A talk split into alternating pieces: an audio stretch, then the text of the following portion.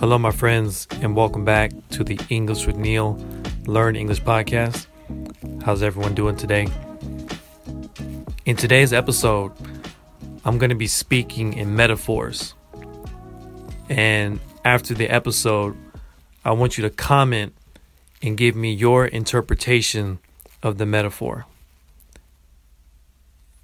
And so, my message for today is to remember that you are the captain of your ship. You are the captain. You decide where your ship is going to go.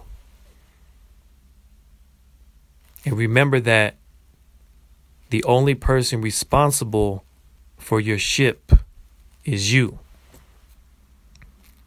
Your friends are not responsible. Your family's not responsible. Your coworkers are not responsible the responsibility falls on you. If your ship is running good, that means you did a good job. If your ship breaks down, that means you didn't maintain your ship properly. And so remember, the only person that can sink your ship is you. All right, my friends, that is it for today's episode. Let me know your interpretation of today's episode.